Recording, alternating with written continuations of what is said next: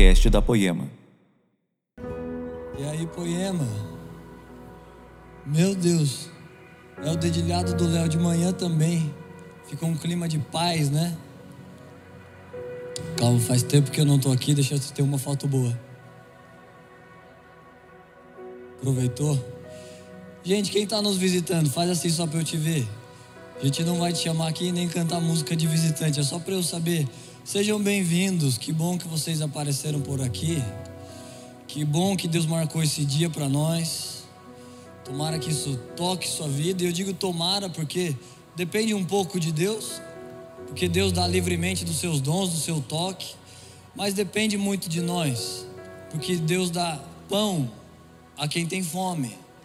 Deus dá água a quem tem sede. Você pode se relacionar, interagir com o que Deus quer fazer nessa noite.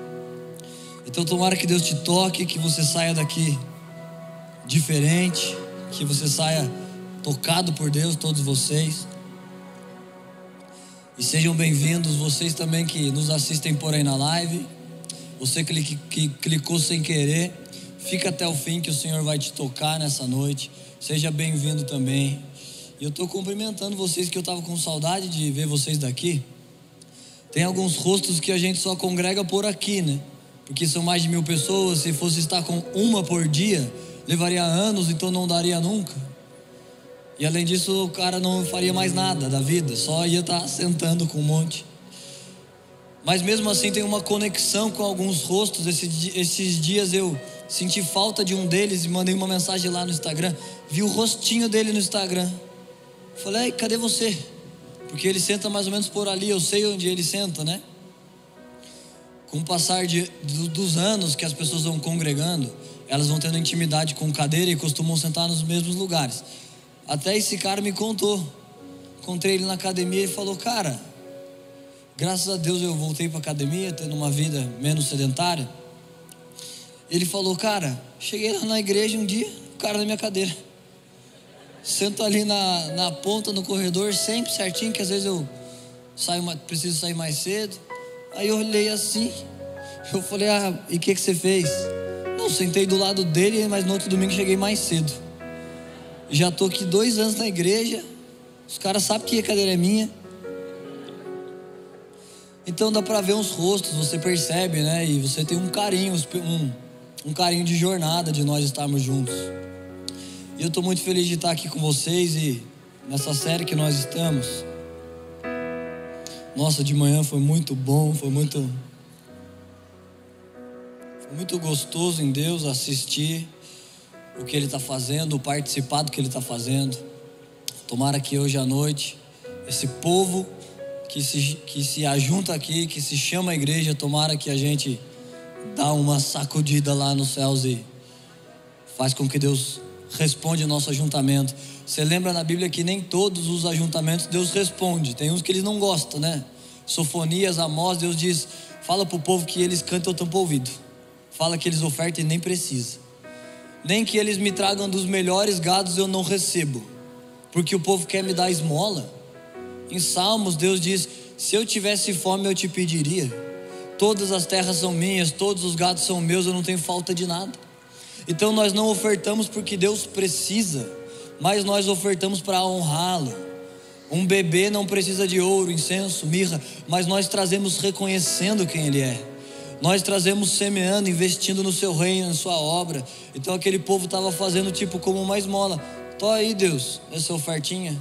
Deus falou: não precisa. Eu não quero a oferta, eu quero o ofertante.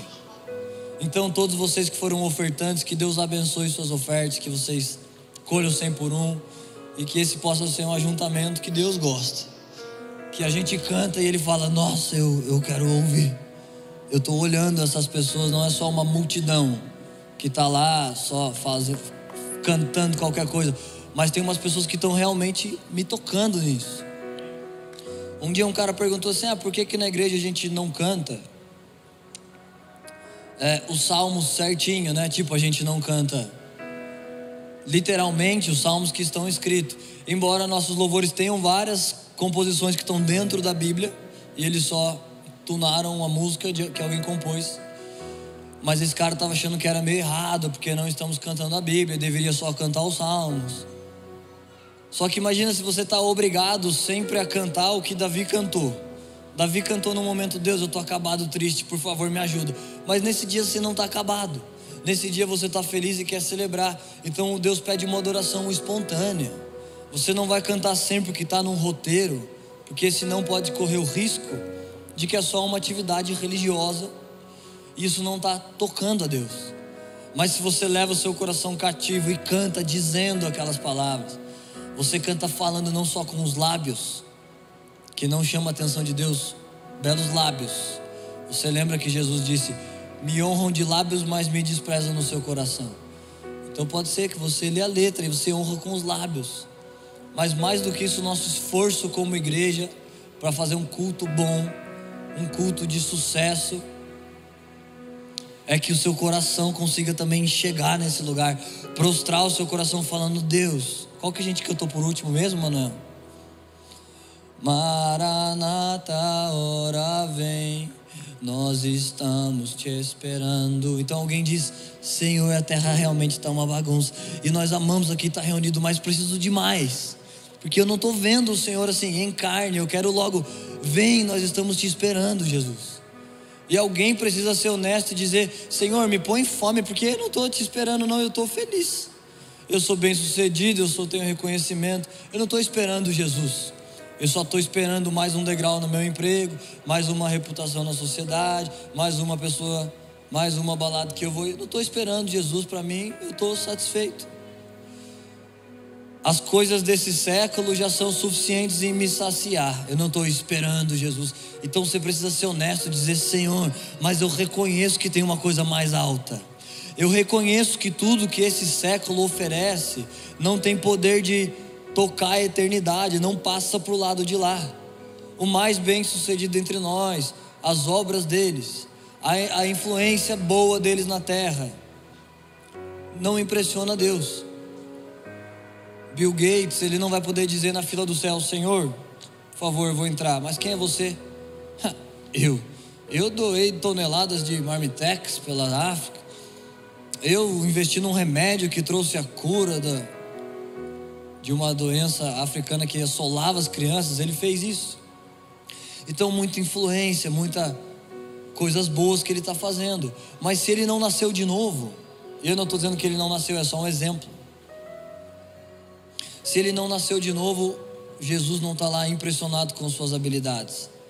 Porque se fosse assim, você poderia comprar sua salvação. Você só chega no céu e diz: Deus, eu tive muitos milhões de seguidores, sempre postei sobre o Senhor. Pessoas digitavam para mim: ai, obrigado, eu fui muito edificado. Então, eu, o Senhor poderia abrir que eu vou entrar. E inclusive pessoas vão dizer isso, elas vão dizer: Senhor, no seu nome a gente expulsou demônios, nós pregamos o Evangelho no seu nome, e Jesus vai dizer: Mas eu nunca conheci vocês. Então tem, um, tem uma maneira de se relacionar com esse Evangelho, com esse Cristo que nós estamos chamando nessa série. Nossa, essa arte está maravilhosa, né, gente? Olha essa coisa do vinho, é muito bonito. O vinho novo, o vinho da ceia, o vinho da igreja. Não vos embriagueis com vinho, mas com o espírito, que é tipo um vinho espiritual de alegria sobre nós, de poder, de, de saciedade. Você não está lá chatão, sem um pão. Quando ia acabar o vinho da festa, Jesus sabia, vai ser uma tragédia. A Ladentinho pregou isso semana passada, né? Então, sem vinho fica todo mundo chato lá na festa. Eles viajaram dias para estar lá. E ele multiplica o vinho para que o casamento não falte vinho. E claro, isso é um símbolo de alegria, de vida com Deus. E nessa série, o Cristo de João, nós estamos falando desse Cristo a partir do que João enxerga, da perspectiva de João. Então você está me ouvindo pregar um evangelho, um Cristo. Mas imagina se você pudesse ouvir um homem. Eu quero começar te falando isso. Quem era João? Nossa, muita tecnologia. Quem era João, é bom que a gente saiba, porque aí você reconhece quem é que está dizendo. Primeira coisa sobre João que eu quero te falar, que eu não estava lá retomando a trajetória de João. A maneira que João foi encontrado e convertido por Jesus. Jesus estava andando na praia, encontrou pescadores e disse: Venham e me sigam, eu vos farei pescadores de homens. Então isso nem explica nada, né? Imagina jovens, eles estavam lá com seus pais no barco trabalhando, seguindo uma carreira comum. Então talvez guardando dinheiro, vendendo os peixes, uma vida normal, uma vida boa, uma vida íntegra lá de trabalho. Mas Jesus sem explicar nada e sem prometer grandes coisas, ele só diz: "Vem e segue-me, que eu vou fazer pescadores de homens". E eles não entendem como assim pescador de homens. Mas o que a Bíblia escreve, Tiago e João deixam seus pais com os empregados no barco e seguem após Jesus. Então João segue um chamado sem grandes promessas, mas ele viu aquele homem andando de branco, e a Bíblia diz nele não havia beleza alguma, mas alguma coisa, uma autoridade com que Jesus falava, um ambiente que tinha a presença de Jesus, testificou dentro de João, mexeu coisas lá na alma dele, ele disse: eu vou seguir esse homem. Ele sabia que aquela não era uma voz comum, que não era um convite comum, mas ele tem coragem de largar os seus pais com a empresa, porque era, era isso, né? Um barco e os seus empregados, e segue esse homem. Então beija seus pais, se despede e vai seguir um estranho que não tem nada a oferecer. Eu digo, nada que pode te atrair, né? Ele não disse, não, me segue, porque meu pai me deu o mundo todo, o mundo é meu, né? Eu sou rei desse mundo. Não, ele disse lá nos evangelhos o contrário. Ele disse: o rei deste mundo, o príncipe dessa era é Satanás. E o que ele ofereceu aos discípulos, a maioria morreu martirizados. E daqui a pouco eu vou falar uma coisa boa sobre essas promessas do evangelho. Mas seja lá por qual motivo esse chamado de Deus encontrou um lugar em João. A Bíblia diz: muitos são chamados, mas poucos escolheram, poucos escolhidos. Muitos foram convidados para o banquete em que vai se sentar Jesus e a sua noiva, que se chama igreja. Não se chama os evangélicos, não se chama católicos. Deus não respeita esses títulos de autoridade humana, então ele nem reconhece. Ele não etiqueta as pessoas dessa maneira. 8 milhões de evangélicos, 4 milhões de católicos. A maneira com que Deus enxerga é um filtro espiritual ele enxerga a noiva dele espalhado pela terra. Ele enxerga pessoas que o amam, pessoas que querem cultivar um relacionamento com ele. E nós podemos responder ou não. Então João respondeu, custando a própria vida, um futuro incerto, mas ele respondeu. João também é um homem que a tradição e ele mesmo, quando escreve as cartas, reconhece ele como o discípulo a quem Jesus amava. Não que ele não amasse os outros, mas é um jeito de ele falar da relação dele com Jesus. A Bíblia diz que ele fazia parte do ciclo mais íntimo de amizade de Jesus. Em lugares que Jesus dizia aos doze: Gente, fica por aqui, eu vou subir só com três. Vem, João. Então João ia com ele. Aquele homem que na ceia, você sabe que Pedro quer saber quem vai trair Jesus. Mas Pedro está um pouquinho mais longe de Jesus na mesa. Então Pedro cutuca João, é uma pergunta indelicada para ele fazer para o mestre, porque ele não se sente à vontade. Mas ele fala: Não, João pode fazer isso. João pode perguntar. Cutuca João fala: João, pergunta para ele quem que vai trair. Então João diz: Mestre, quem é que vai te trair? Então, um homem do ciclo mais íntimo, um homem que deitava no peito de Jesus, imagina você poder ouvir dele o que ele pensa da vida com Deus. Porque muito do que nós podemos ouvir tem umas culturas, umas crenças populares, né, que você ouve, sei lá. Eu também sou filho de Deus, eu preciso descansar. Ah, igreja não adianta dar dinheiro para pastor, não. Igreja eu fico na minha casa mesmo, sou uma pessoa boa. Mas isso é produto de uma voz popular, de uma cultura, não, tão, não são coisas da Bíblia. Mas imagina você ouvir esse homem que tem propriedade para te dizer: a vida com Deus é isso. O que Jesus espera, ele estava na cruz estendido e ele me disse: João, eis aí sua mãe, Maria, e Maria, eis aí seu filho. Eu olhei nos olhos dele, eu vi sobre ele todas as manchas do planeta concentradas nas suas costas. E como diz Spurgeon, ali estiveram cravados no madeiro o terrível, o onipotente pecado Claro que é uma hipérbole, né? o pecado não é onipotente, mas ele está só dramatizando isso. Estiveram cravados ambos juntos, o pecado e o destruidor do pecado. E nessa ação, de uma vez por todas, o destruidor gritou: Está consumado. Então o pecado perdeu sua força e seu poder, sua jurisdição acabou. Mediante o sangue derramado, você pode dizer: Eu aceito Jesus. Muitos são chamados e eu falo: Eu quero. Eu quero participar desse evangelho. Então o pecado não tem mais poder, não tem jurisdição sobre você.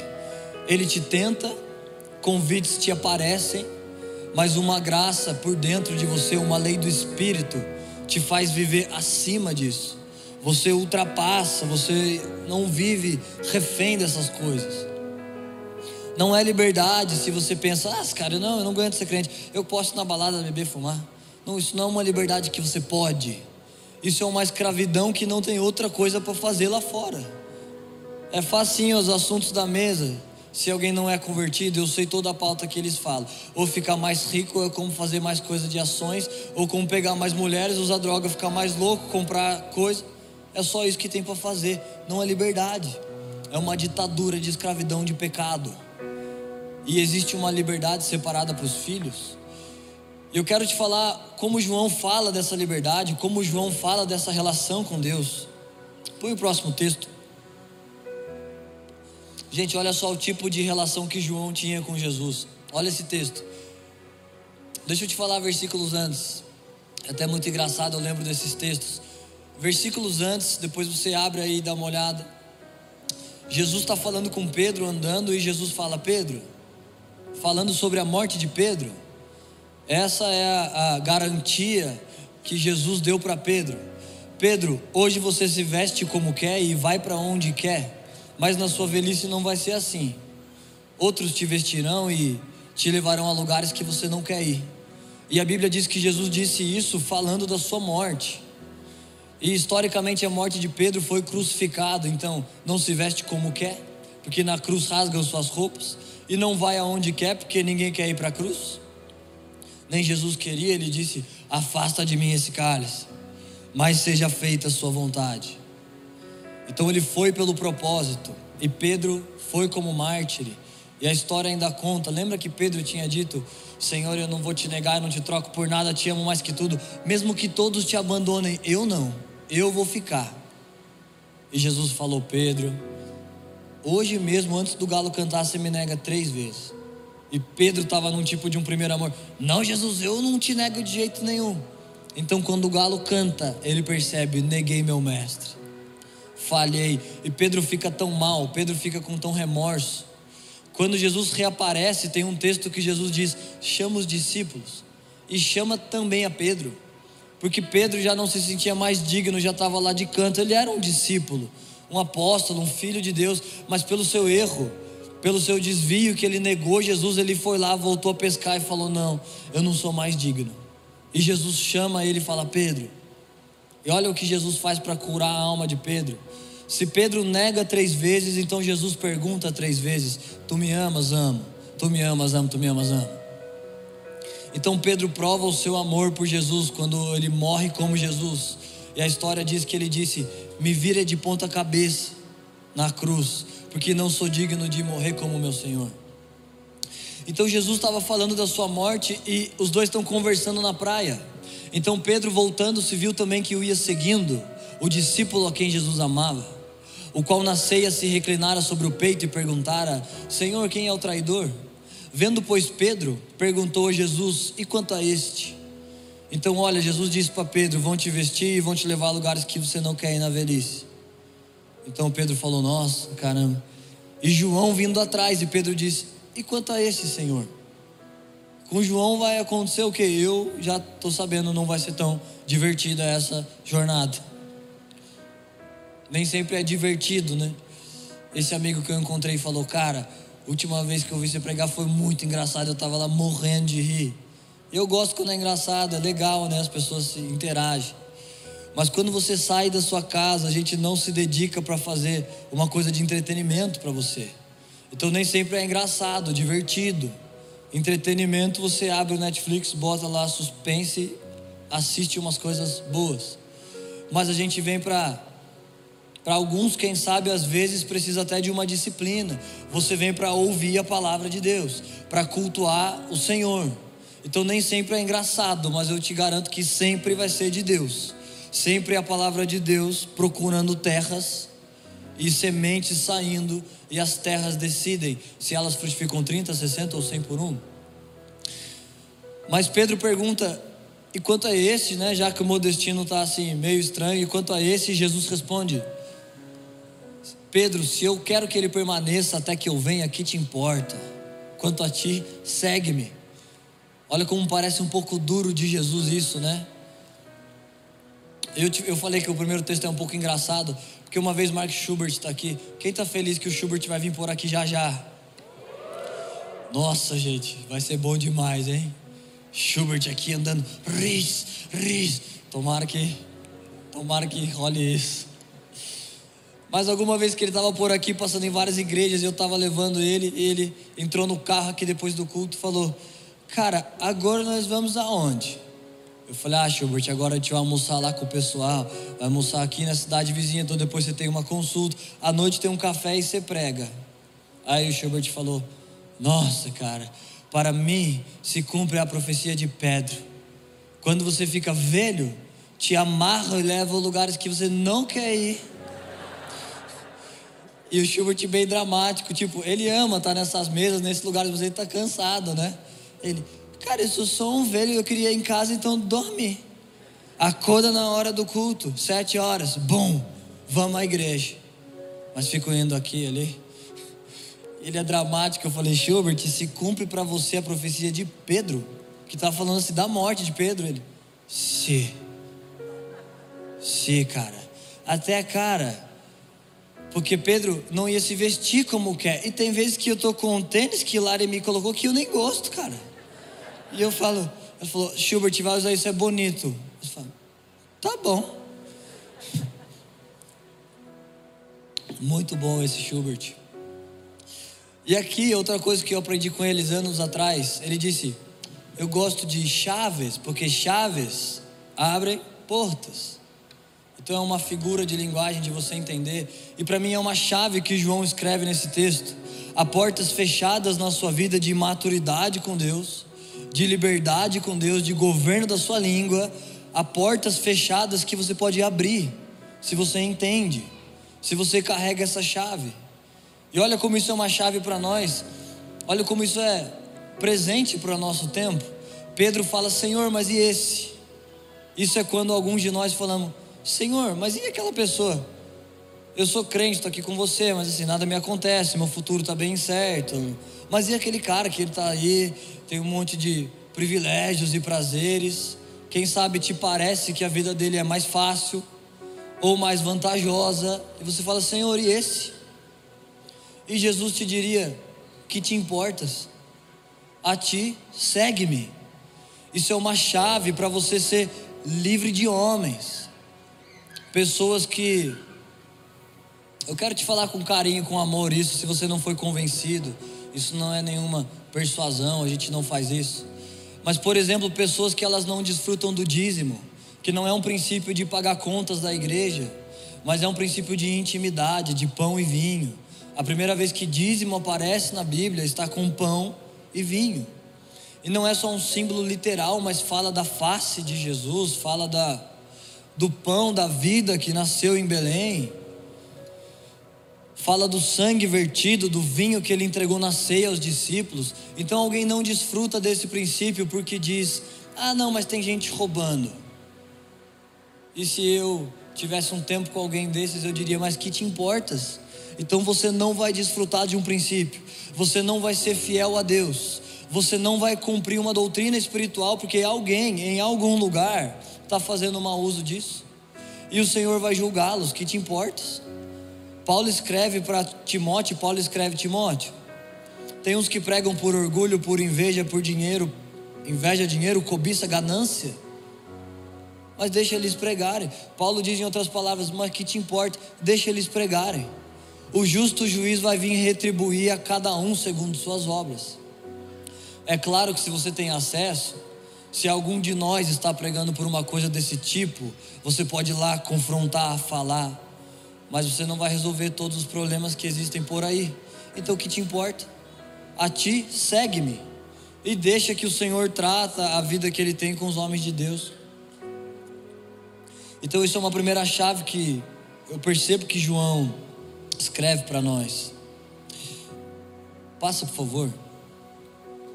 E gente, João começa a narrativa do evangelho dele de um jeito que ninguém começa.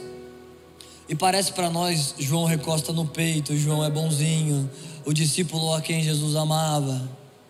Mas João não era essa pessoa, ele não era tão dócil, ele não era tão amável.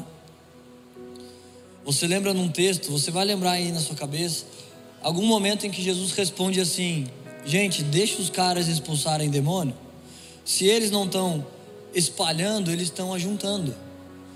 Jesus respondeu isso porque João chegou para Jesus e falou: Jesus, tem gente expulsando o demônio no seu nome, mas não são do nosso grupo. Eu vou mandar eles parar. E Jesus fala: Não, João, não precisa disso. Gente, olha aqui a docilidade de João. Jesus vai numa cidade, ele não é bem recebido. Em Samaria não o recebem bem. E João fala: Senhor, quer que eu ore, venha fogo do céu e mata todo mundo? Eu imagino assim a cara de Jesus falando: Não, nossa João deve ter lido Elias, orou, caiu fogo do céu, mataram falsos profetas. Mas olha a maneira que João quer resolver. E Jesus apelida eles de irmãos trovão, João e Tiago, que era o irmão dele. Olha como não parece uma personalidade facinho ou bozinha que recosta aqui. Mas ele foi se tornando manso, ele foi andando com Jesus. E ele não era, se Jesus chama de filhos do trovão, um apelido fala um pouco da sua personalidade, né? Eu não sei quem viu, mas eu e o Ladentinho, pastor da igreja, temos uma rincha antiga no jiu-jitsu, que estamos para resolver com uma luta marcada e tudo, mas não recomendo que vocês assistam.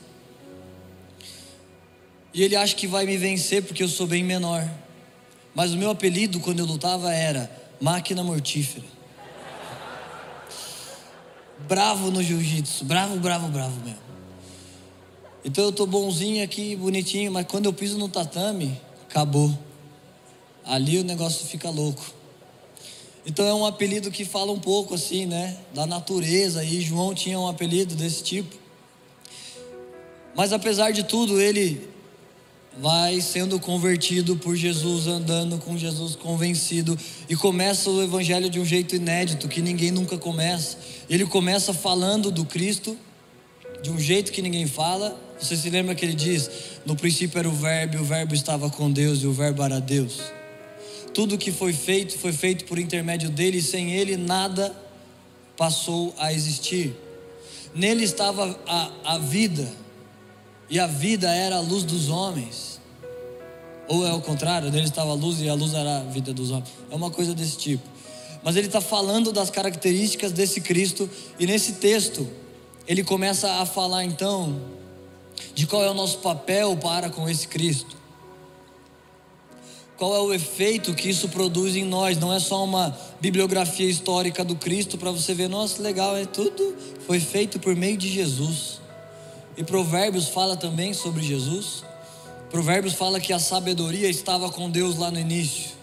E que junto com Deus, quando Deus diz façamos, está no plural, porque é a trindade fazendo tudo que Deus foi fazendo, Jesus, que é a própria pessoa da sabedoria, ele foi participando, ele foi sendo um arquiteto da criação, dizendo: ó, se as águas passarem daqui para lá, o povo vai morrer afogado.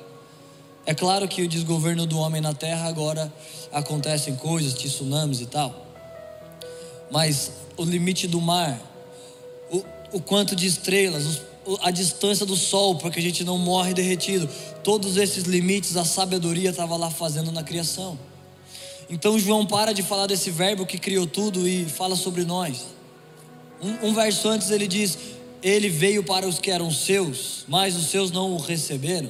Então, verso 12: Mas a todos quanto receberam e creram em seu nome, deu-lhes a autoridade de serem feitos filhos de Deus. Olha como isso é uma outra chave que João fala. Aos que receberam e aos que creram em seu nome, nós recebemos uma coisa. autoridade de sermos filhos de Deus.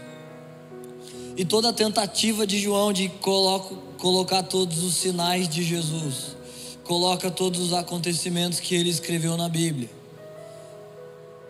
Indo para o fim do Evangelho, capítulo 20, ele escreve: Tudo isso que eu escrevi foi para que vocês creiam. Ele está escrevendo, ele está participando da missão que Deus deu para eles, de deixar aos filhos um testamento.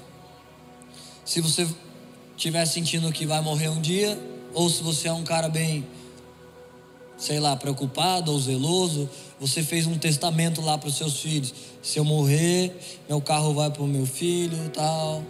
O testamento vai facilitar as coisas. Porque você sabe, daqui a pouco eu não vou estar aqui. Então eu vou deixar o que eles têm por direito escrito. Então alguém vai ler e falar: "Ah, tá, isso é seu". Então Jesus sabia que ele ia subir, e ele disse: Eu vou subir, mas virá um consolador. Então, antes de eu subir, ele estava preparando os homens para deixar o testamento para os seus filhos, o Velho Testamento, que há coisas lá que são suas. Você pode ler e as sombras que, que, que falam da nossa herança.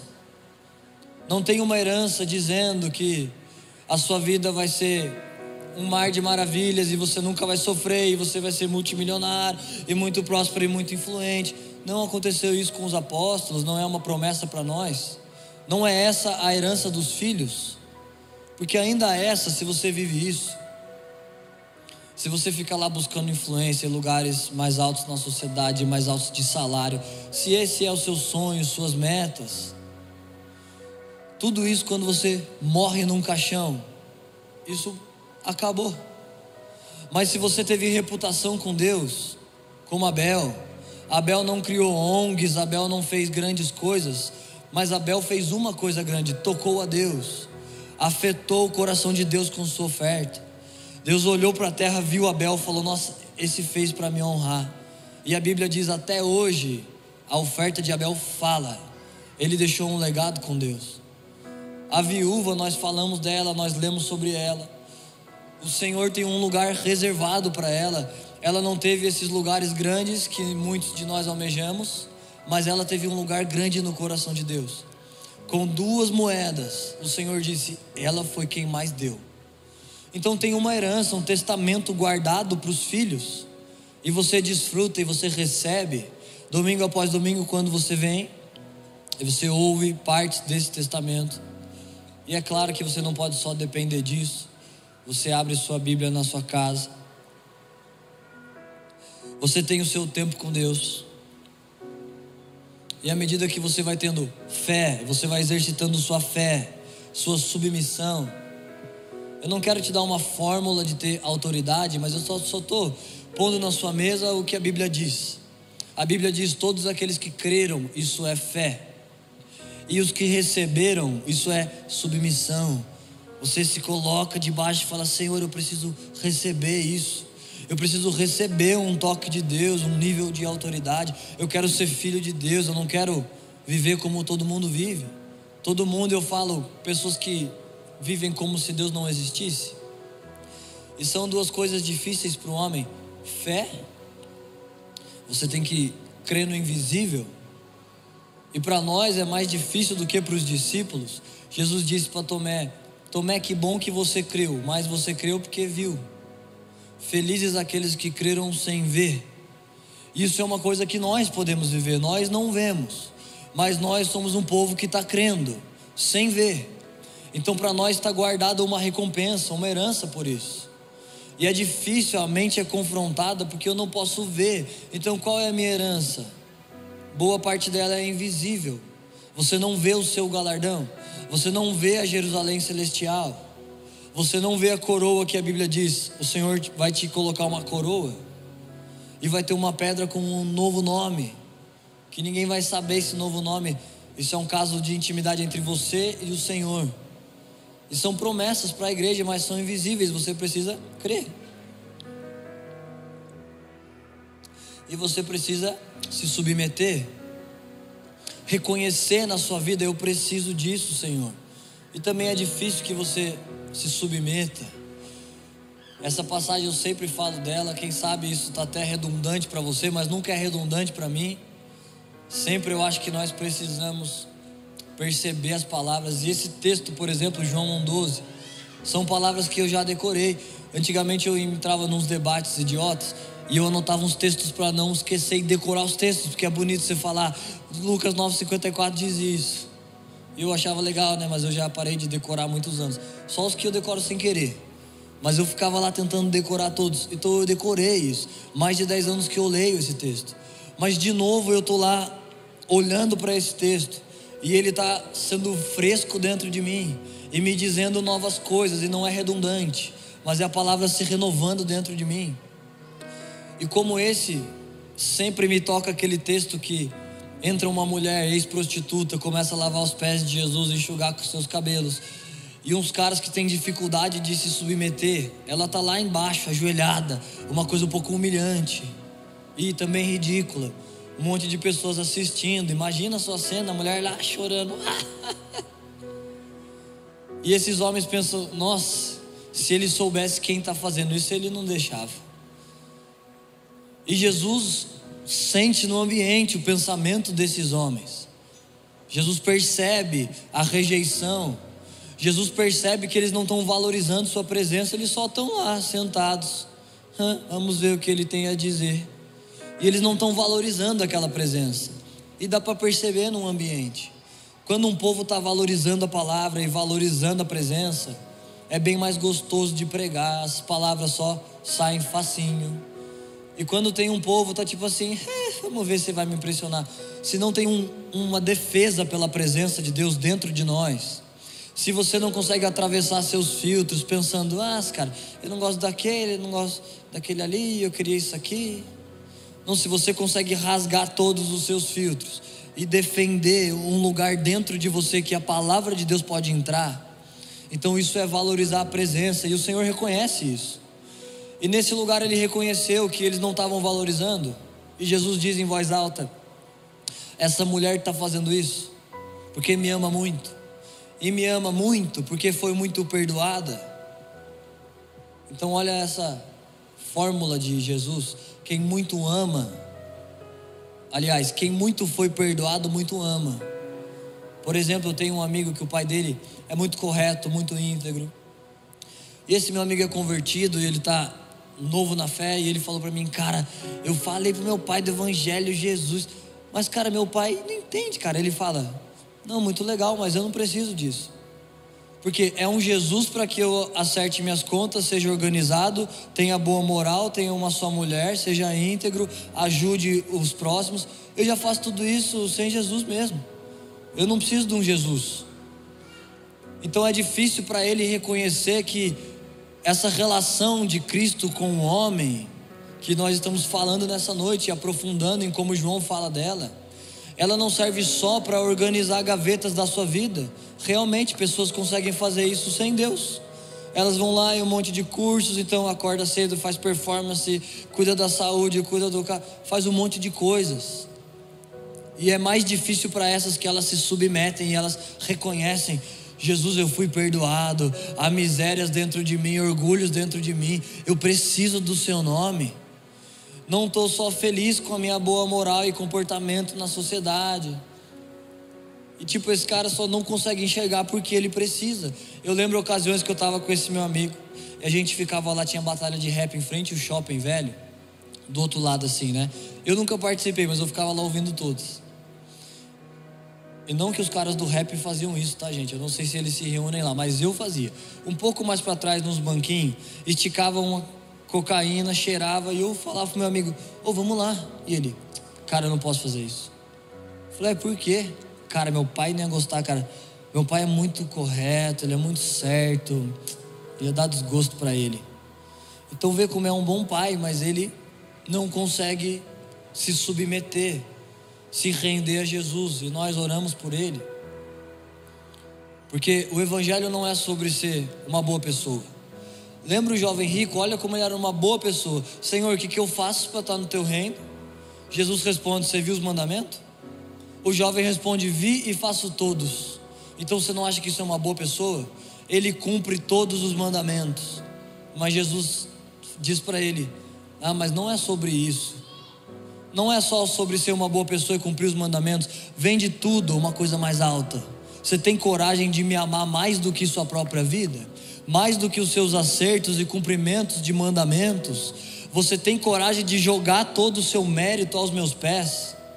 Gente, olha essa cena de Apocalipse, os 24 anciões. Anciãos, eu não sei o plural certo agora.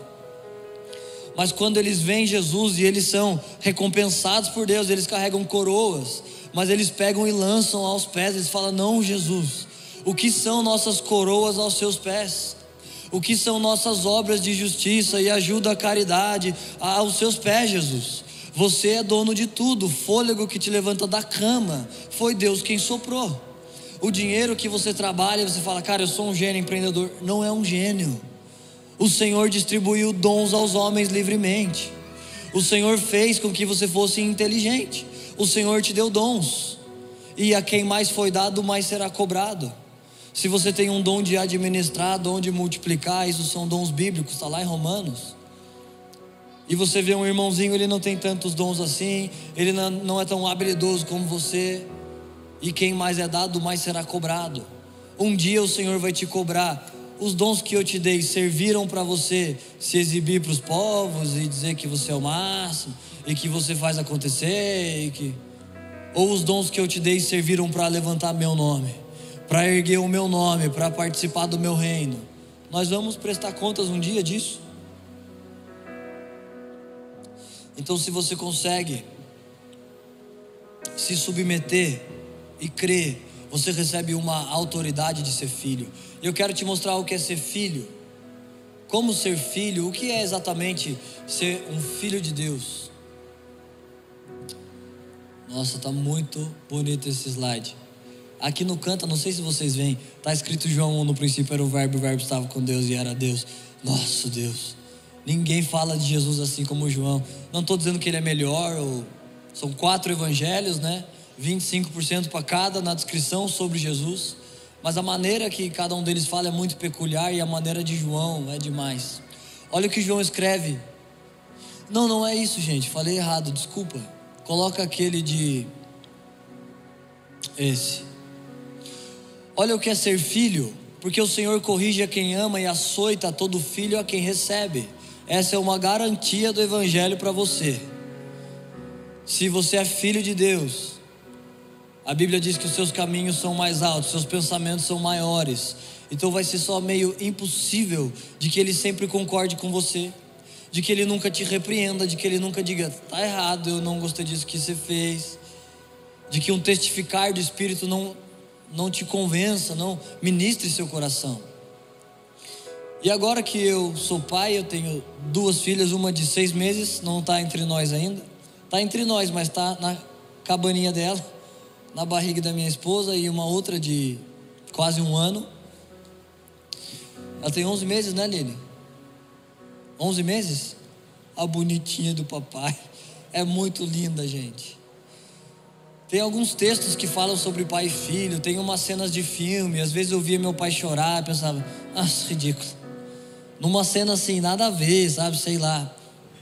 O filho tá com gripe e ele vai o pai abraçando o filho com gripe. Eu pensava, não, eu entendo tudo, ele tem um filho, fica emocionado, mas não precisa de tanto. Mas quando você se torna um pai, quando você está lá na situação, isso mexe muito com você. Eu já conhecia esse texto, mas sendo um pai, você entende bem melhor isso. O Senhor corrige e açoita o seu filho, aquele quem ele ama. Então é por amor que o Senhor faz isso. E eu já entendi isso na minha mente, mas sendo um pai, eu percebo como você tem que amar para fazer. Tem vezes que a minha filha Catarininha tem umas pedras lá no jardim e ela come pregos e pedras, coloca na boca. E um dia ela estava com a pedra e eu já ensinei ela quando ela vai colocar, eu dou uma beliscadinha ou um tapa para ela não comer, não engasgar aquilo. Eu já fiz o curso no YouTube, primeiro socorros e tudo. Se ela engasgar, eu já sei, vou pegar aqui e bater na bundinha dela. Mas eu trabalho para que ela não engasgue. Então eu ensinei ela a não comer pedras. Quando ela pega a pedrinha, ela vai pôr na boca, eu olho para ela, ela fica assim. E faz assim, ó. Não, não. Que ela sabe que não pode. Mas um dia desses ela pegou a pedra, eu olhei e ela ficou assim olhando para mim. E pôs na boca a pedra. E eu fui lá correndo, abri a boca e tirei a, a pedra da boca dela. Falei, não, filha. Ela começou a chorar de um jeito, com um rostinho tão doído, gente. Eu penso que é como uma dor que nós passamos. Ela, o mundo dela não tem contas, não tem decepções, ninguém critica ela. Eu acho, né? Tem louco para tudo. Mas ela não lida com esses problemas. Então, para ela, eu imagino que é tipo um grande sofrimento que ela não pode comer aquela pedra. E ela não entende por quê. Mas, gente, sério, vocês vão pensar, nada a ver. Mas quando você for pai, você vai saber. Eu tô vendo ela chorar desesperadamente. Filha, não pode. Isso aqui, ó, é uma pedra, meu amor. Você não pode comer. Mas ela tá inconsolável. E a minha vontade é de falar assim: ah, não come então só uma pedrinha. Se desse, não. Para ela parar de sofrer, porque eu estou vendo o sofrimento e ela está me olhando, por que você está fazendo isso comigo? Uma pedrinha, pai, arranca da minha boca e eu já estava tão perto. E dá uma vontade, tem uma vontade humana de eu falar, nossa, coitada, ela acha que eu sou mal, ela não está entendendo, é para o bem dela, mas ela não entende. Mas aí você tem que ser bravo e falar, não, filho, você vai ter que engolir o choro, vai ter que se resolver porque você não vai comer pedra. E é claro que na nossa vida e na, na, na, guerra espiritual que nós enfrentamos, Satanás não vai lá te pôr uma pedra para você comer, porque você não vai comer. Mas o que ele vai fazer? Vestir essa pedra com boas maquiagens e uma saia e um salto bonito. Vestir com um cara elegante e bonito que te tira do propósito vestir com um grande salário que te faz esquecer as coisas de Deus e você está tão envolvido com as coisas dessa terra que a semente do reino entra no seu coração, mas as paixões do mundo, olha o que Jesus diz: que há terras que elas ouvem a semente, a semente cai no coração dela, a semente cresce, mas as paixões do mundo e a ilusão das riquezas sufocam essa semente. Então são coisas boas vestidas de aparência do bem, que nos tiram do propósito. E se você quer ser um filho de Deus, se você quer fazer parte dessa espécie de seres humanos, põe o próximo texto. Todo aquele que são todos os que são guiados pelo Espírito de Deus são filhos de Deus. Então há um povo na terra que é guiado pelo Espírito de Deus, e eles são filhos de Deus. Eles ouvem a Deus, eles são guiados por Deus. Frases populares não guiam eles, metas humanas de quem não nasceu de novo. Se essa pessoa não nasceu de novo, gente, os seus sonhos não podem ser os mesmos que o dela. Pode ser um cara maravilhoso, cheio de conquistas, mas se ele não nasceu de novo, como que um novo nascimento em você não vai te produzir outros sonhos? Como você não vai sonhar em ser parecido com Jesus? Como você não vai sonhar em ouvir aquilo que Jesus te diz, em tocar as pessoas que Ele te manda tocar, em entrar nas portas que Ele te manda entrar e não entrar na que Ele te diz, não entra. Parece boa, mas isso vai cobrar a sua honra comigo, isso vai cobrar o nosso tempo. Então, se você quer fazer parte dessa espécie de seres humanos que são guiados por Deus, que são filhos de Deus, João está dizendo, por meio de fé e submissão, por meio de crer e receber, você recebe essa autoridade, você se torna filho.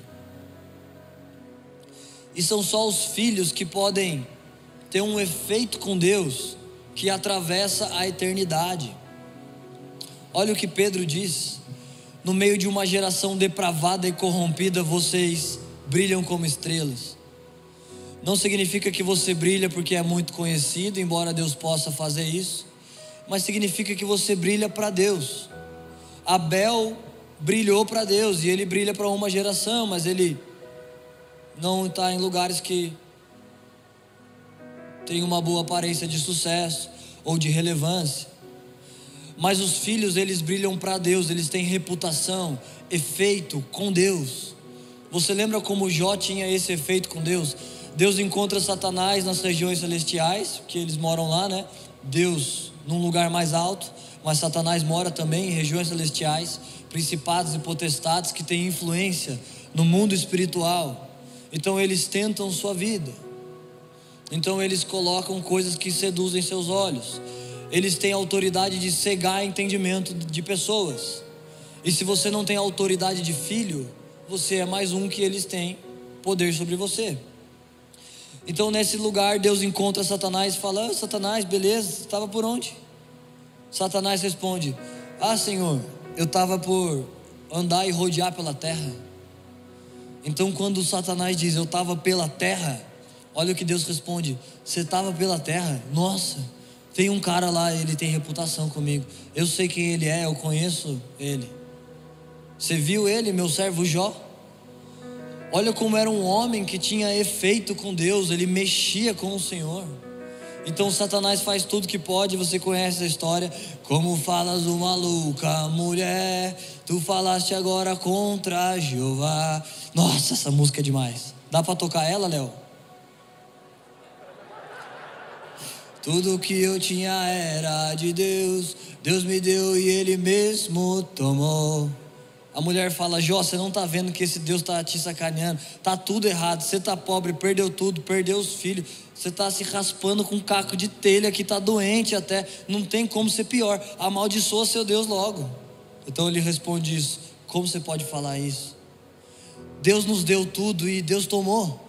Deus pode fazer isso. Filhos são guiados por Deus, nós somos vasos na mão do oleiro. Pode o vaso dizer: Senhor, por que me fez assim? Se você fala, Deus, não gosto da minha vida, eu queria ser tal pessoa, eu queria ser tal coisa, que te importas? A ti só segue-me. Você não pode se levantar contra o oleiro e dizer, não, eu queria tal coisa, ele é o oleiro. Nós somos filhos guiados por Deus. Deus me deu e ele mesmo tomou. Então, mais do que coisas que o Senhor pode afetar e mudar a sua vida na terra, quando você recebe a autoridade de filho, você, você tem a autoridade de ter relacionamento com Deus. E quando você morre, o seu legado, a sua voz não morre com você, porque a eternidade agora mora em você e você atravessa o velho mundo que é o que nós vivemos. O mundo que o Senhor diz vai passar. Esse mundo vai passar. Céus e terra passarão, mas as minhas palavras dentro de vocês não passarão. Então, quando esse mundo passar, no novo mundo, só entram filhos. É uma outra espécie de ser humano que aceitam ser repreendidos por Deus, que são guiados por Deus. Eu quero te falar como nós fazemos para cultivar essa vida. Se você nunca disse, Senhor, eu quero ter uma vida com o Senhor, já que o Senhor me chamou, eu quero responder esse convite. Se você nunca fez isso, você vai ter chance de fazer nessa noite. Mas se você já fez e você já é filho, eu quero te dizer que esse lugar de autoridade de filho não é um lugar que você chega e fala, ah, graças a Deus, cheguei, está dominado. Não, se você não cultiva isso, você vai perdendo sua autoridade. Se você peca hoje, o Senhor pode te perdoar e você fica lá sempre pecando, e Deus pode ir te perdoando e você pode ser salvo. Mas se você fica sendo vencido por pecados, o preço que isso te custa é que isso rouba sua autoridade, rouba sua reputação com Deus, rouba sua estatura com Deus. Quando você gasta tempo demais com tudo que esse século pode oferecer, não é nada pecado. Tudo bem, não é nada pecado. Você fica a semana inteira vendo um milhão de séries e jogando um milhão de jogos é nada pecado. Mas isso te rouba autoridade com Deus, porque os filhos são guiados por Deus. E eu duvido que o Espírito de Deus está pensando: nossa Deus, precisamos levantar mais gamers nessa geração. Os caras precisam jogar mais, se dedicar mais, cara. Precisa ter as séries do Netflix em dia. Não, tudo bem se a gente assiste, eu assisto umas coisas, mas eu estou dizendo: se as coisas do presente século ficam te roubando demais, isso vai roubando sua autoridade, isso vai atrapalhando que você seja guiado por Deus. Olha como a Bíblia diz que nós devemos crer. Quem crê em mim, como diz a Escritura, do seu interior fluirão rios de águas vivas. É por isso que a maior mensagem que a gente prega é: sacerdócio, entra no seu quarto, seja íntimo de Deus, para que você ouça do próprio Deus, para que você não fique crendo em Deus só como diz eu, porque eu estou aqui te dizendo, mas para que você creia em Deus como diz a Escritura. Se você cai num vídeo, o cara é um coach gospel e você crê num Jesus, mas você crê como diz aquele cara e não como diz a escritura. E o que aquele cara vai fazer é que ele vai pegar os textos que ele quer na mensagem dele. Então ele vai dizer que Jesus multiplica pães e peixes. Ele vai dizer que Jesus tirou moedas da boca do peixe, que não falta nada e que Jesus é próspero, dono da terra. Mas não é nem a mensagem que Jesus falou. Ele não vai te dizer que Jesus disse para Pedro na sua velhice vão te levar a lugares que você não quer, vocês vão ser perseguidos, odiados, expulsos, açoitados. Ele não vai te dizer que os apóstolos não moravam em mansões, mas estavam lá em cadeia sendo açoitados. E eu não estou dizendo que é errado mansões. Na, no ritmo de filhos que eu estou, eu vou precisar de uma qualquer hora. Porque já são dois assim na sequência. Vocês entendem, né? Eu não estou falando que isso é ruim e errado. Se a pessoa tem condição, eu acho que ela deveria desfrutar da vida e fazer isso. Mas eu estou falando que é errado pegar só um pedaço desse Cristo, como se a cruz e o rasgar do véu servisse só para afetar sua vida presente. Porque o efeito que o Evangelho pode fazer na sua vida presente é como o de João, largar uma vida de sucesso e uma carreira pronta com os pais no barco, seguir após Jesus, como os apóstolos, morrer martirizado morrer caluniado, como foi Paulo. Paulo diz: gente, as pessoas me criticam, eu sou caluniado, difamado, desonrado, mas ele presta contas à igreja escrevendo: mas eu estou recomendado em tudo, viu? Eles falam porque estão ocupados demais procurando erro nos outros, mas eu com Deus estou recomendável. Quando caluniado, recomendável. Difamado, recomendável. Desonrado, recomendável. Honrado, também recomendável. Ou seja, quando alguém honra Paulo, ele não pensa, nossa, eu sou o cara mesmo, eu sou sinistro. O equivalente ao evangelismo de Paulo era o equivalente ao continente asiático inteiro. Imagina se ele pensasse, cara, eu sou o maior dos maiores mesmo, ninguém ganhou mais alma que eu. Não, mesmo quando alguém o honra, ele não toma para si, e ele diz: estamos recomendados. Porque se eu recebi de graça de Deus, como eu vou me gloriar? Como se eu não tivesse recebido. Homem nenhum pode dizer: Olha como eu sou bom, como eu faço isso, porque isso foi Deus que deu de graça. E como é que você vai se gloriar de uma coisa que recebeu de graça? Então, se você ama o Senhor, se você está alinhado, se você tem uma vida de santidade, de alinhamento com Deus, isso é através da graça de Deus. Você não se sente superior, você não recomenda a si mesmo, você não se apoia em própria sabedoria, porque você recebeu. Por meio de fé e submissão você se torna filho. Por meio de crer, como diz a Escritura, não só como dizem homens. Então, tudo bem, nós vamos crer em um Jesus que os reis se prostrarão e as nações o servirão. Mas vamos crer em um Jesus que é o mais desprezado dentre os homens. Isaías disse no fim da surra que ele tomou que nele não havia feição humana. Davi profetiza sobre a cruz falando de Jesus e diz: Sou como um verme e não como um homem. Cuspiram em mim e repartem entre si minhas túnicas. Meus ossos estão desconjuntados. Eu estou abandonado aqui, Senhor. É Davi que está dizendo, mas Davi também tinha uma chave que abre portas. Apocalipse, o Senhor diz: Tenho comigo a chave de Davi, que abre portas que ninguém fecha. E qual era a chave de Davi? A devoção dele a paixão dele, o coração dele com Deus. Olha que revelações que ele recebeu. Eu acho que é Salmo 21 ou 24. Milênios mais tarde, Jesus iria inaugurar a cruz dizendo: Meu Deus, meu Deus, por que me abandonastes? E Davi começa o salmo escrevendo: Meu Deus, meu Deus, por que me abandonastes? Jesus está dividindo com Davi uma herança de filho, dividindo seus sentimentos, suas dores, sua aflição na cruz dizendo ao coração de Davi e Davi escrevendo isso. Então, essa é o que a Escritura diz sobre o nosso Senhor. E ela faz por querer coisas que parecem tão contraditórias. E só a lei do Espírito pode juntar tudo em você. Ele é o Rei de Reis, mas veio numa manjedoura. Na entrada triunfal, em vez de um cavalo lindo, veio numa mulinha. Ele diz que é rios de águas vivas, mas a profecia é: virá como o broto de uma terra seca, uma terra que não tem nada. Nele não há mancha alguma, mas nele há todas as nossas manchas. Todas as nossas iniquidades estiveram lá nas costas dele, e é por isso que o Espírito de Deus, seus olhos não podem ver o mal, ele não habita com a maldade. Então, quando nossa maldade repousa sobre Jesus, o Espírito fica assistindo de longe. E o Senhor fala: Por que me abandonastes, Deus? Nossa, e Davi fala: tem um salmo que Davi diz: O Senhor disse ao meu Senhor: Usa a terra como estrado dos seus pés. Olha como Davi, Davi não ouviu sobre um Jesus, porque isso é Novo Testamento, Nova Aliança. Quem teve o privilégio de ouvir foi você. Davi não viu todas as profecias se cumpridas.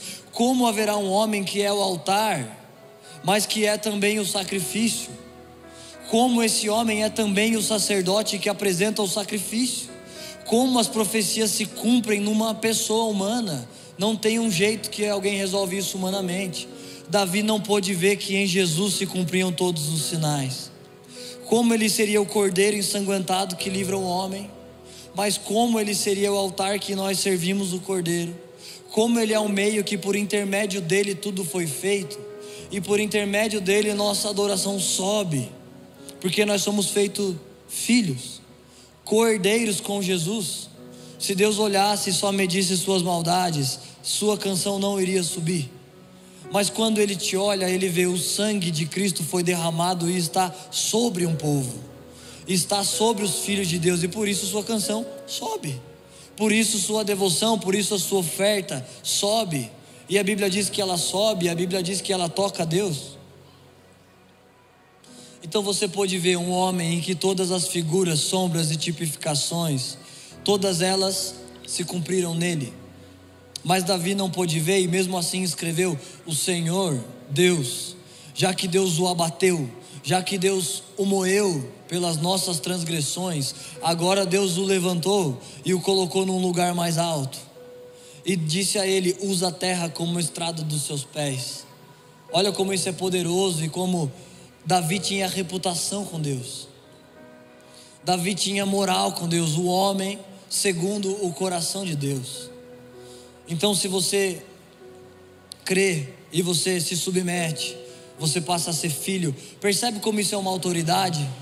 Quem sabe a sua conversão não te faz ser promovido. Quem sabe ela não te faz ser mais bonito. E ela faz isso com um monte de gente. Eu lembro Bruno Lopes, pastor, quando chegou, feio. O evangelho mudou a excelência dele. Mudou a excelência, mudou a maneira que ele administra. Mas mesmo se isso não acontece, você não tem essa autoridade, mas você recebe uma superior. Você afeta o coração de Deus como a viúva. Como a igreja de Filadélfia, a igreja de Laodiceia, ela tinha autoridade na terra.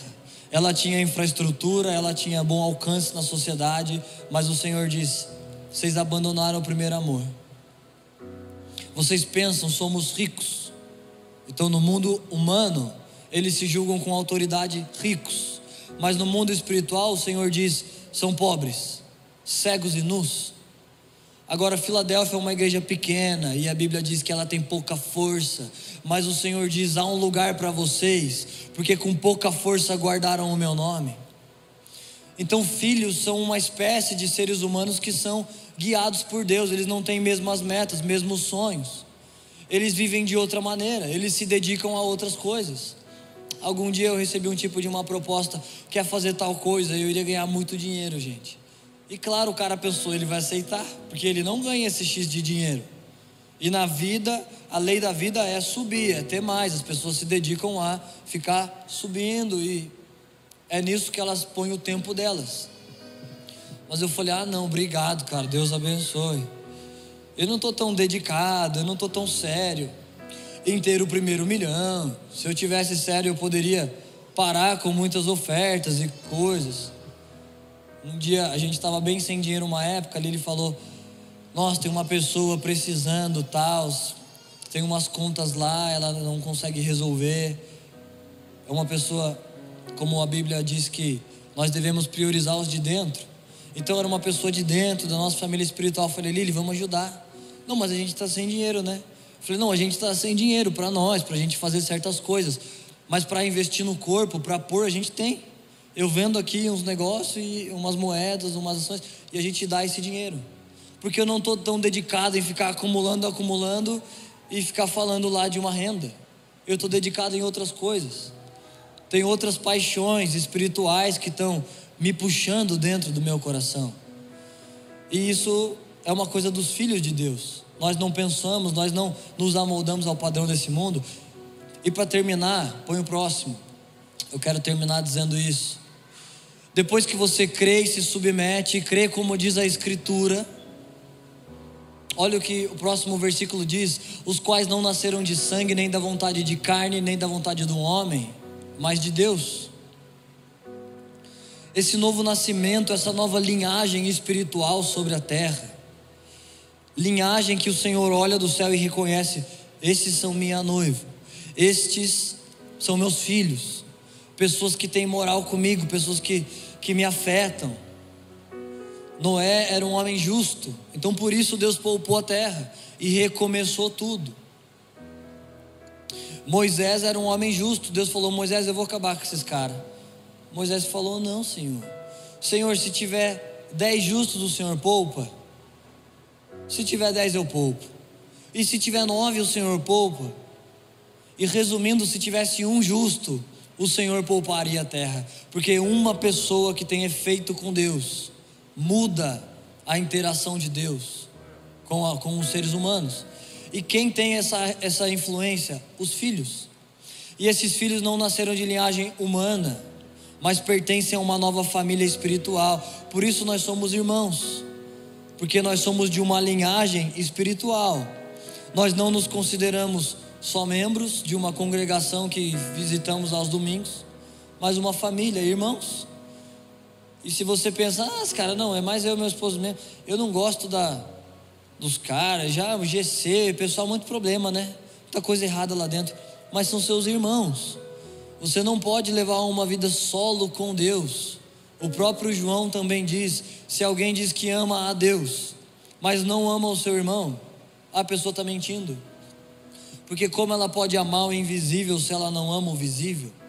Se esse Deus que te tocou não foi poderoso de te fazer ser transformado como João foi, de ser mais dócil, mais bonzinho, menos trovão, com menos desejo de descer fogo do céu e matar pessoas, então você não está crendo como diz a Escritura. Esse homem manso e humilde de coração não está passando tempo com você, porque se ele passa, você vai se tornando uma pessoa assim. E olha o que Pedro diz: foram regenerados não de semente corruptível, mas de incorruptível, mediante a palavra de Deus, o qual vive eternamente. É, mesma coisa. Você pode ficar de pé, que a gente vai terminar. Esse novo nascimento é uma promessa para quem quer se tornar filho. Se você não entendeu, talvez quem sabe se você está visitando isso foi difícil, só entende essa parte aqui final então. João disse que o Senhor, esse verbo que por meio dele tudo foi feito, veio para os que eram seus e os seus não o rejeitaram, os seus não o receberam, mas o rejeitaram. Tem uma espécie humana que não o recebe, que vive como se ele não existisse, que rejeitam o Senhor e eles não precisam dele. Mas todos quanto receberam e creram, esses receberam. E quem crê, quem crê não está condenado. Quem crê passa para o novo mundo, para o novo mundo de novos céus e nova terra. E se você crê, você nasce não de uma linhagem humana, não porque você ouviu um workshop, uma palestra e começou a fazer coisas que você leu e coisas que você ouviu, mas é um novo nascimento que é produzido dentro de você. Você lembra Nicodemos que ele sabia tudo que nós estamos falando e ele sabia até mais do que qualquer um de nós. Nicodemos era mestre de mestres. Então ele ensinava a Bíblia e ele sabia as raízes hebraicas. E ele fala: "Senhor, o que que me falta?" Porque eu já ensino as pessoas, eu sou um bom líder, eu sou tudo. E Jesus fala: "Te falta nascer de novo." E Nicodemos pensa que é um nascimento de linhagem humana. Ele diz: "Senhor, mas como eu volto para a barriga da minha mãe?" E Jesus fala: "Não, Nicodemos. Eu não estou falando de uma linhagem humana. Eu estou falando nascer de uma linhagem espiritual." Sumiu. Mas Pedro diz que não é de semente corruptível ou seja, não é do DNA de pecado e produtos culturais e gaiolas familiares que você tem, mas é de semente incorruptível. uma semente de um legado espiritual que te conecta em Davi, com o seu coração que amou o Senhor, te conecta em Abraão, que a sua descendência seria como as estrelas do céu, e somos nós. Nós somos a descendência de Abraão, que Pedro diz: vocês brilham como estrelas, no meio de uma geração depravada e corrompida. Então hoje te custa muito que você brilhe, porque séculos atrás pornografia não estava no seu bolso, Tinder não estava no seu bolso. Anos atrás, a minha avó me disse, eu não, não era casado, falou: Filho, por que você não vai numa danceteria? Você vai muito nas igrejas só, ficar na igreja. Falei, vó, o que, que eu vou fazer lá? Sei, tomar um refresco, ver uma garota, conversar. Porque na época dela, então eu veria essa garota tomando um refresco, quem sabe eu ia piscar para ela, e a gente ia se falar. Então, quem sabe eu iria acompanhar ela à casa dela, e daqui uns meses eu ia na casa pedir a mão dela, e eu podia andar de mão dada com ela. E essa, assim, radicalidade. Tem pastores, inclusive, no nosso meio me contaram a história que uma vez esse pastor foi levar a esposa dele, que não era casado, e deu a mão para ela no caminho e ficou de banco um ano porque deu a mão, porque não é casado. Então, com o passar do tempo, coisas como dignidade, honra, respeito. Encontrei um cara esses dias, um velhão bem louco. Falou: Rapaz, entrei no ônibus, um cara da sua idade, sentado assim com as pernas abertas, e uma senhorinha esmagada do lado dele. Falei: Como é que pode? Eu falei: O senhor foi falar com ele. Falar com ele, eu fechei a mão e dei já na cabeça dele derrubei. Ele falou: Que o senhor está louco? Ele falou: Louco o quê? Não, eu não vou bater porque o senhor é velho. Que velho? Pode vir, te bato com uma mão, ó.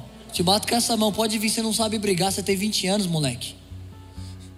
Porque ele está falando, cadê o respeito desse povo com os mais velhos? Precisa botar placa que o direito é dos mais velhos? Os cabelos brancos já não são suficientes de te falar levanta? Porque eles já estão cansados pela sociedade, eles já trabalharam bastante nós devemos honrar e servi-los, não está suficiente. Então hoje não pega na mão, não dá uma piscada, vê no Tinder, deu match, vai para a cama, acabou. Vê como está caro ser honroso, porque as mulheres hoje são diferentes.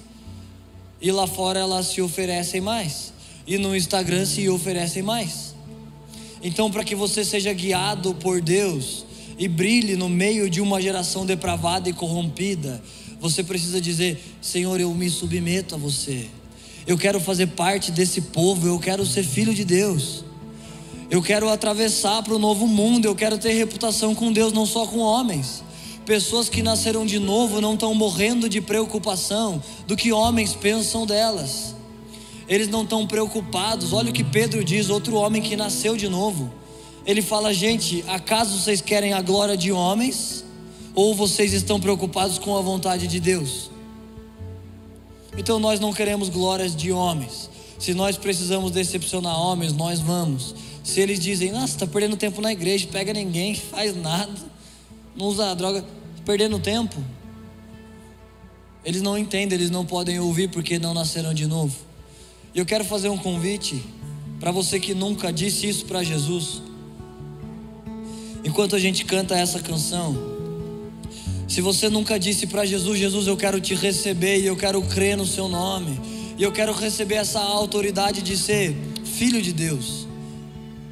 Eu quero crer no seu nome, eu quero ter esse novo nascimento que eu não posso te falar humanamente como faz, porque esses que nasceram não nasceram de vontade humana, não é segundo a carne, mas segundo o Espírito.